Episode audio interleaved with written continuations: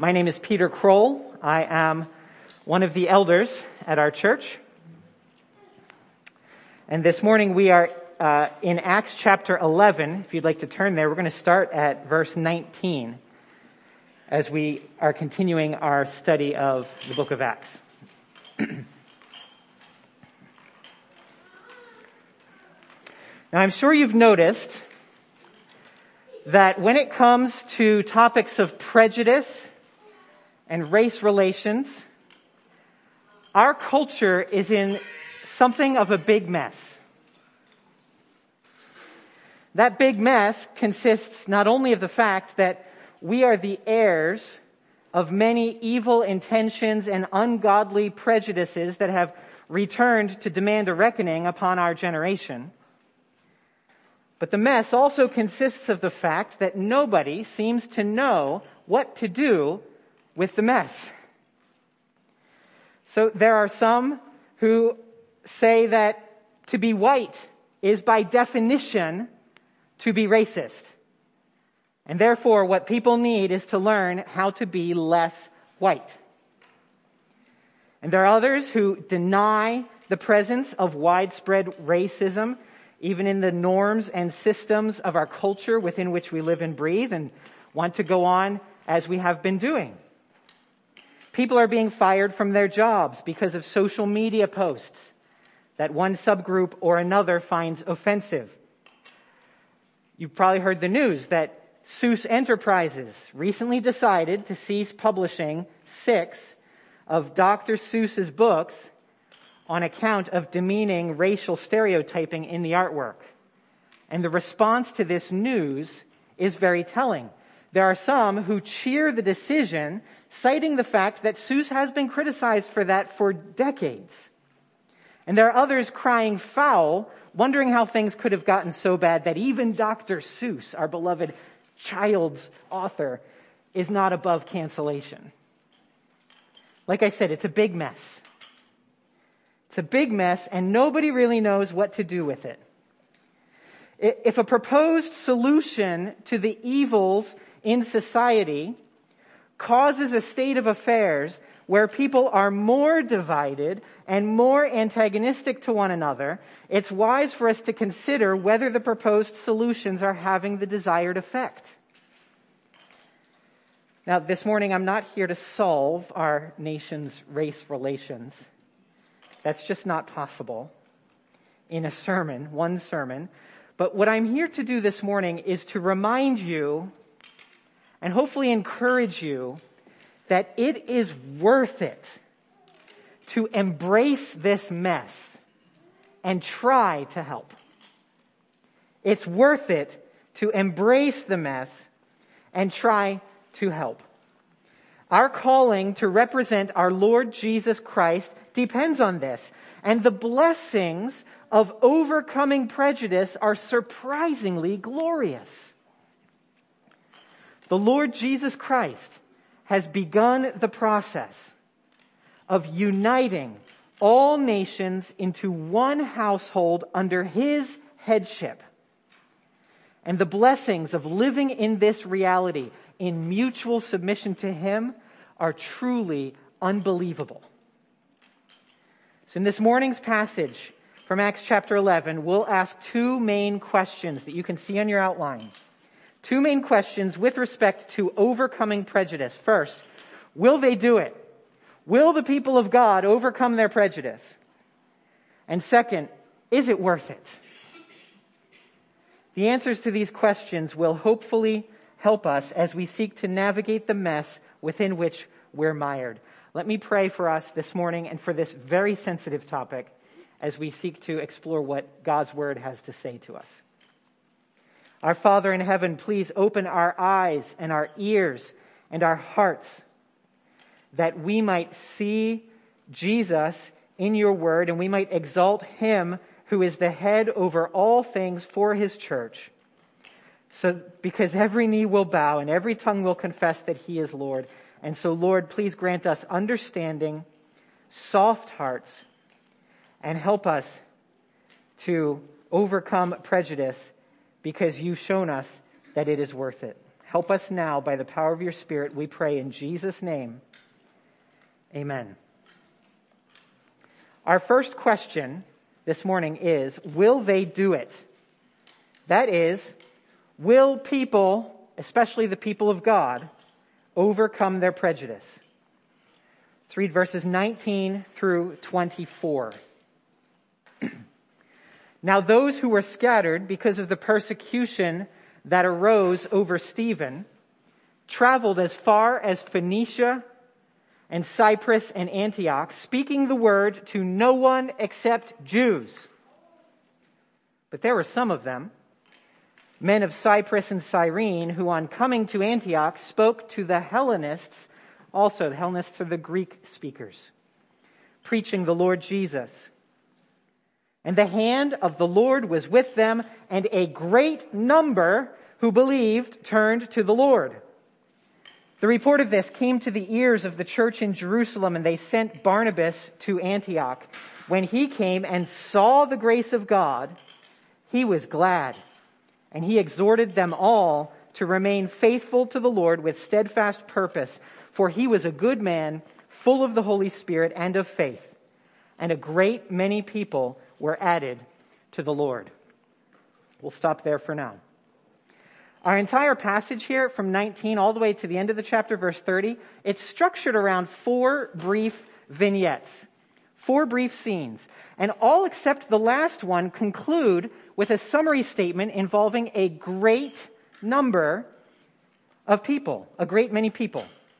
The fourth one will mix up the formula by telling us of a great famine instead of a great many people. But in this first point here, verses 19 through 24, I'm, I'm covering the first pair of vignettes.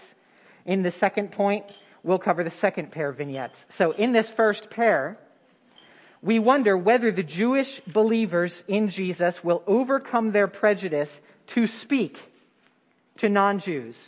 Will they speak? The result in verse 21 will be a great number turning to the Lord. And then second, we'll ask whether other Jewish believers will overcome their prejudice to receive the non-Jews who have now believed. And the result in verse 24 will be a great many people being added to the Lord. So let me address these in turn. First, will they speak? Will they speak? Verses 19 through 21. We pick up the narrative here in Acts with those who were scattered, verse 19, because of the persecution that arose over Stephen. Stephen was the guy who had been handpicked by uh, Greek speaking believers in Jerusalem to help manage the affairs of, of um, relief for widows. This was in chapter 6. In chapter 7, he got lynched by the Jews, the, the, the non Christian Jews in Jerusalem. And after his death, right at the beginning of chapter 8, a great persecution broke out against the followers of Jesus, forcing everyone but the apostles, the Lord's original disciples, to leave town. And we pick up there. Right here in verse 19, we pick up with that scattering that came in the wake of, of Stephen's lynching. We can't help but notice that Luke has narrated quite a few events since then. I had to go back to chapter 6, 7, and 8 to tell you where this is picking up from. Remember in, in chapter 8, if you've been with us or if you've read this book, we saw the conversion of the region of Samaria, and we saw the incident with the eunuch who took the message of Jesus back to Africa with him. In chapter 9, we saw the conversion of Saul, who was actually the chief persecutor against the church.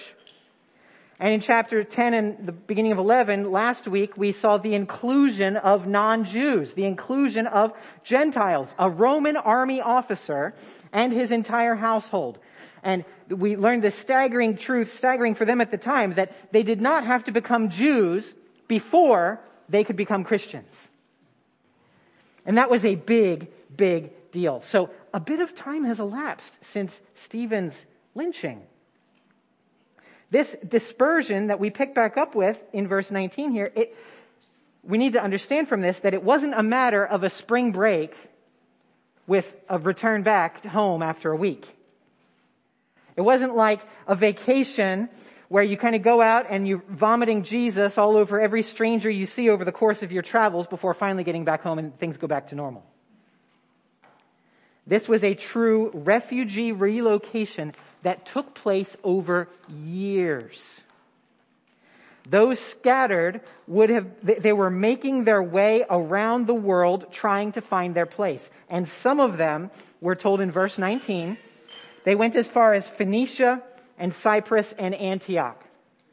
Basically, this is as far north as you can go from Israel and still be in the Middle East. Right up the coast of the Mediterranean Sea, even getting into the southern reaches of Turkey. Cyprus is actually a pretty large island out, out to sea a ways in the sea. And these people went on their way, speaking boldly about Jesus as they went. But the end of verse 19 tells us that they spoke only to Jews. Only to Jewish people. They went to those that they knew, those who were like them. And yes, it was the same type of people who had driven them out of Jerusalem to begin with, but it was all they knew. It was all that they had reason to believe were the people who might consider these words of life. But, verse 20, there were some of them. Some of these men, unnamed men, will never know and be able to celebrate who they were. They were from Cyprus and from Cyrene, Cyprus is that island in the Mediterranean. Cyrene is a city way out west on the north coast of Africa. And some of these men had the guts to speak to Greeks also. In particular, they did this in Antioch, this city of Antioch, which was quite a city. It gave them a tremendous opportunity. So that you understand this, Antioch was quite a melting pot at the time. Antioch was actually the third largest city in the entire Roman Empire. The only larger cities you could find in the empire were Rome and Alexandria. Antioch was called the Queen of the East by some of the ancients. It was situated on major trade routes. It was filled with people from all over the empire. And we know that each people group who were living there had their own sector of the city, kind of like Chinatown or the Russian Quarter or you name it. You've got people grouping by their groups. You had the Jewish part of the city and the other parts of the city for all these different nationalities. And so people could pretty much keep to themselves in such a large city. But here, these followers of Jesus from Cyprus and Cyrene, they began moving beyond their fellow Jews. They took the risk of speaking to Greek speakers. And wonder of wonders, it worked. Verse 21, a great number who believed turned to the Lord. Because the hand, you see that verse 21? The hand of the Lord was with this. Go figure. God's hand was present. People were ready to hear the message. They were open to hearing about eternal life and about heavenly riches, and they acknowledged their sin to God. They rejoiced in the provision of God through His Son's death on the cross, whom they would now proclaim the King and the Lord of heaven and earth on account of His resurrection from the dead. Take that, Caesar in your third largest city. Now, right before this, in the, in the beginning of chapter 11, we read about how Peter, the, the, the chief apostle, the leader of the, of the church at this time, he had to persuade his fellow Jews of the fact that God wanted them to speak to non-Jews. And in verse 18 of chapter 11, they, they agreed. They agreed that God was now in the business of granting repentance and eternal life to Gentiles, therefore bringing them into his kingdom. So that's what we just came out of. And now we're told of this courageous band of unnamed nobodies who took all that to heart. And the author is telling us here that this mission to non-Jews, it wasn't just for Peter. It wasn't just for the apostles. It was even for these no-name, ordinary folks who just wanted to see Jesus continue bringing heaven to earth and making everything right again. So, will they overcome their prejudice and speak? Some of them will. Not all of them. But when they do, it pays off. And a great number believe and turn to the Lord. But this takes us to the next big question, which is, will the rest of the Jews receive this turn of affairs and receive these new people, these outsiders?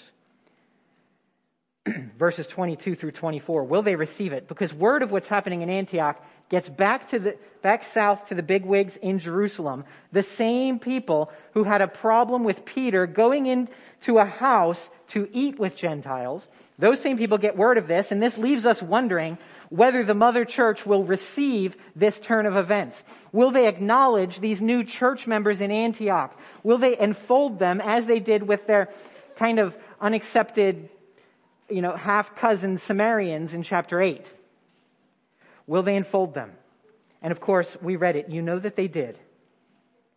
Instead of disavowing the reports they heard, what they do in verse 22 is they send Barnabas to check it out. Now, Barnabas himself, we were told back in chapter 4 that Barnabas was from the island of Cyprus. That was his place of origin. So he may have actually known some of the evangelists from Cyprus who were in Antioch making all this business go down. So perhaps the folks in Jerusalem thought he'd have some relational capital to figure out what is really going on here and how do we work this and how do we understand this. And look at how the text describes Barnabas's perspective he arrives at this ancient metropolis.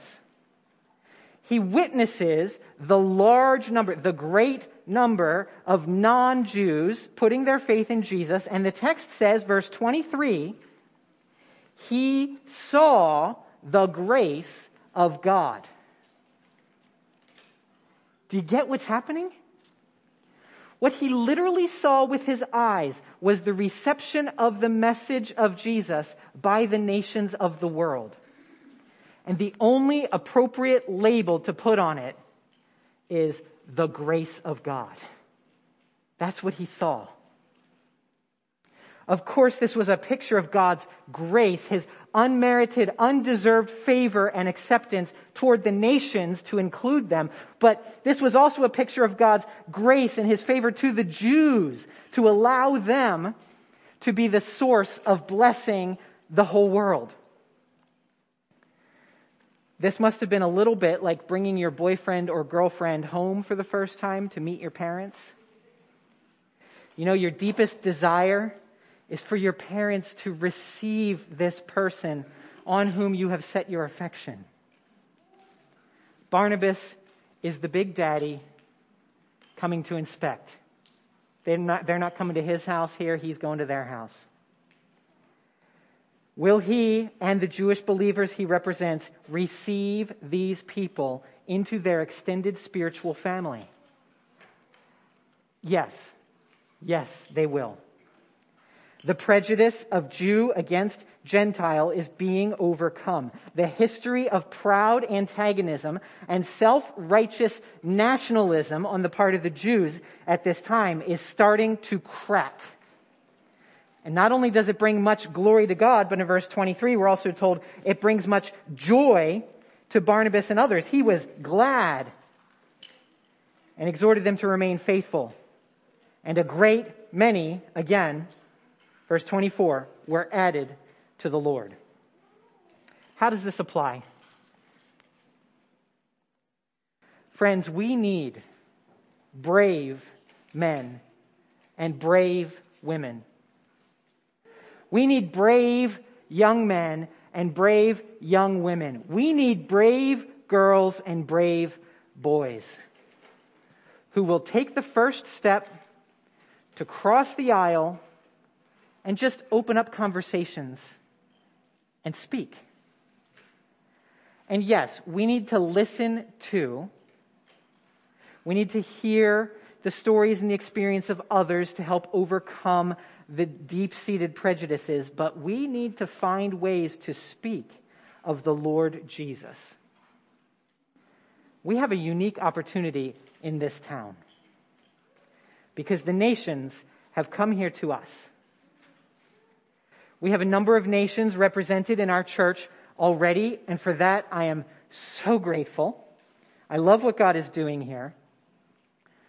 And anywhere you go in town, this town, you can't help but bump into Asians and Africans, Middle Easterners, and many others. Some of them can be quite intimidating. And for many reasons, not the least of which is so many of them drive such hot cars. My sons love driving past those townhouses near Park Forest where a lot of the international graduate students live because we just want to go and check out all the BMWs and the Teslas and the Corvettes and the Porsches and the Bugattis. And it's amazing. And so we'll sort of creep past, but you know what? When we're at a park or we're at a grocery store how, and you see these people everywhere, how challenging is it to simply treat someone like a human being and just say hello? To just step across there and open up a conversation. And that's a critical first step to developing a relationship where we can tell them about the Lord Jesus Christ. It's really scary at first, but the opportunities abound. When Aaron and I opened our bedroom a few years ago to a Saudi, it ended up connecting us to the entire Saudi community in this town, which is way larger than I realized at the time. And the people in that community were more than happy to talk to us, to get to know us, to share life stories. They were more than happy to speak and to hear about the things of God and Christ. now, one other thing I want to speak to is, is that we need to keep in mind that our prejudices are not always based only on ethnicity or nationality. Let me ask, have you ever tried to befriend someone who identifies as gay or transgender? I'm not talking about developing the most intimate of friendships, but simply taking the time to converse and build an acquaintance, to cross that aisle. Yes, we believe the Bible has some very clear things to say about the gay or transgender lifestyle. It does, and we're not embarrassed by that. But the Bible also has very many, very clear things to say about the gospel going out to all humanity under heaven. We'll be able to talk about the Bible's view of sexual ethics over time. But how about if we first have some conversations about the resurrection of Jesus Christ and what that means for the world? That's the only foundation will open productive conversations about biblical ethics or biblical lifestyles, no matter what the issue is that someone happens to be struggling with or living in. So the questions I asked of the Jews in this text, I now ask of Grace Fellowship Church and our friends and visitors who are with us today, and those who with us on Zoom, even if you're a visitor. I ask these questions. Will they speak to the nations? Or only to those who are just like they are? Will they receive all different kinds of people who are willing to put their faith in Christ? Or will they only receive those who don't make them feel uncomfortable?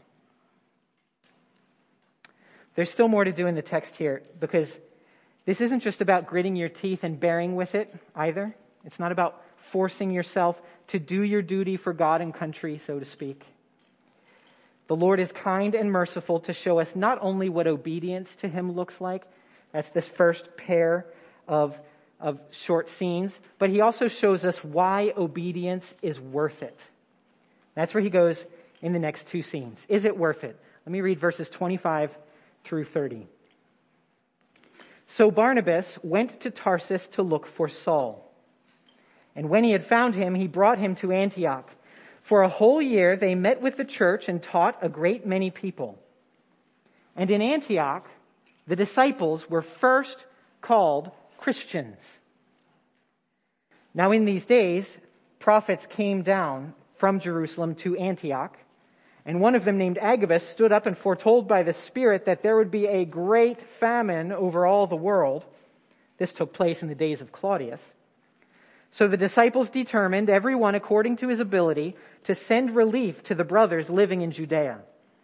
And they did so, sending it to the elders by the hand of Barnabas and Saul. So again, we have here two brief scenes. Each one of them is taking pains to show that the risk of speaking to Greeks was well worth it.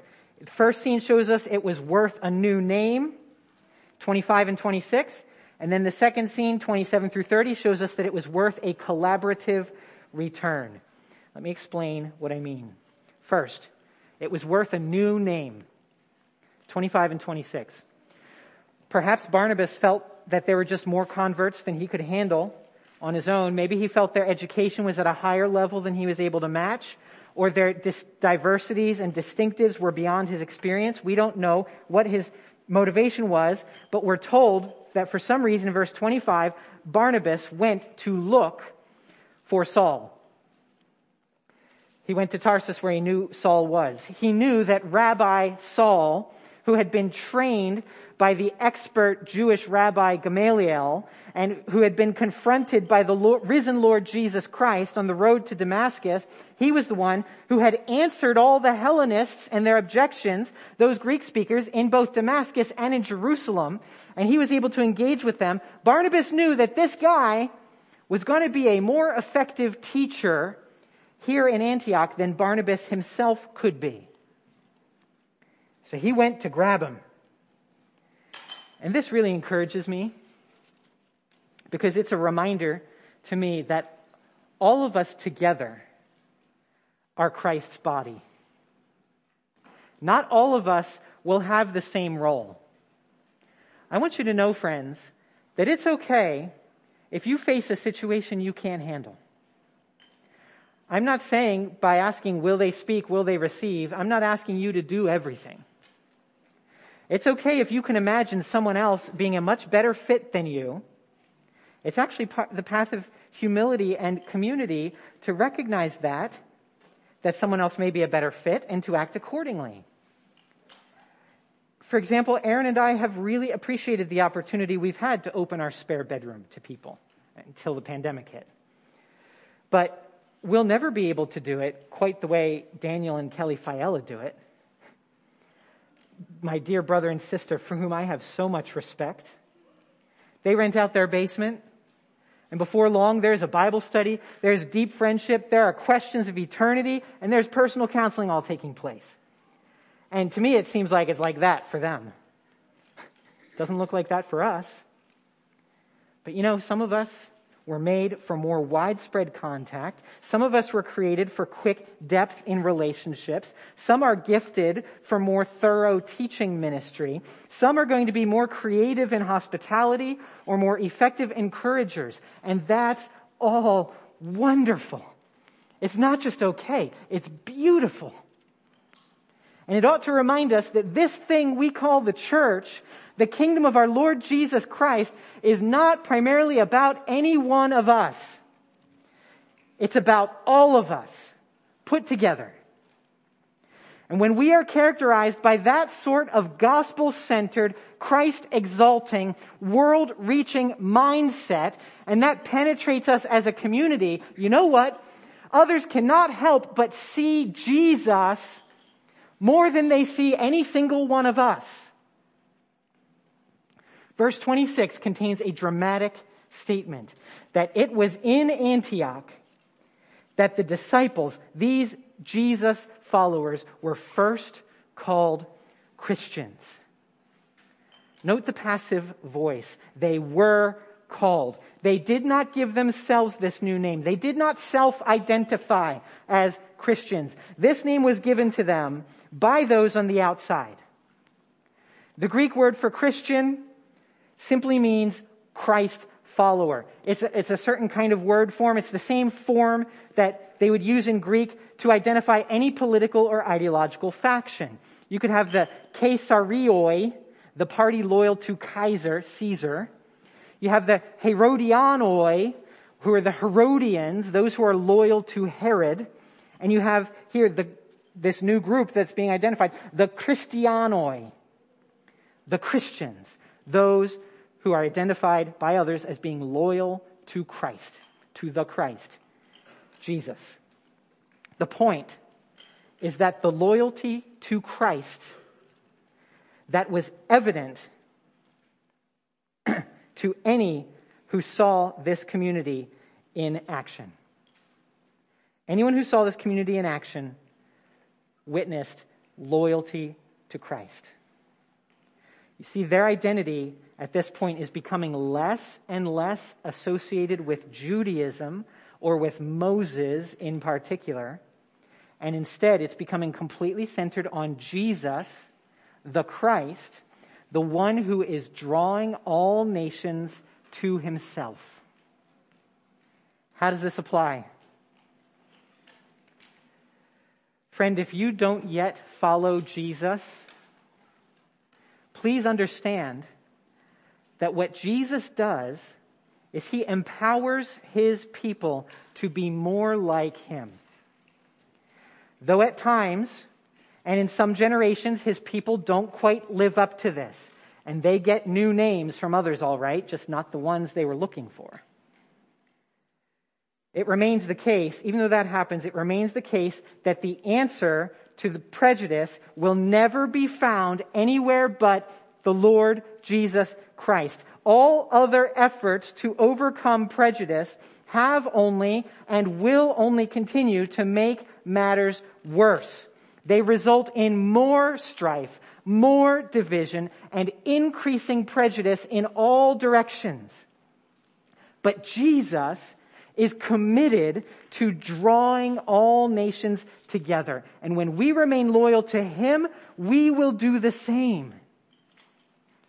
The fact that Jesus died and rose to save sinners and make them pure and acceptable before God, that removes, that just undercuts our self-righteousness and our self-reinforcing prejudices.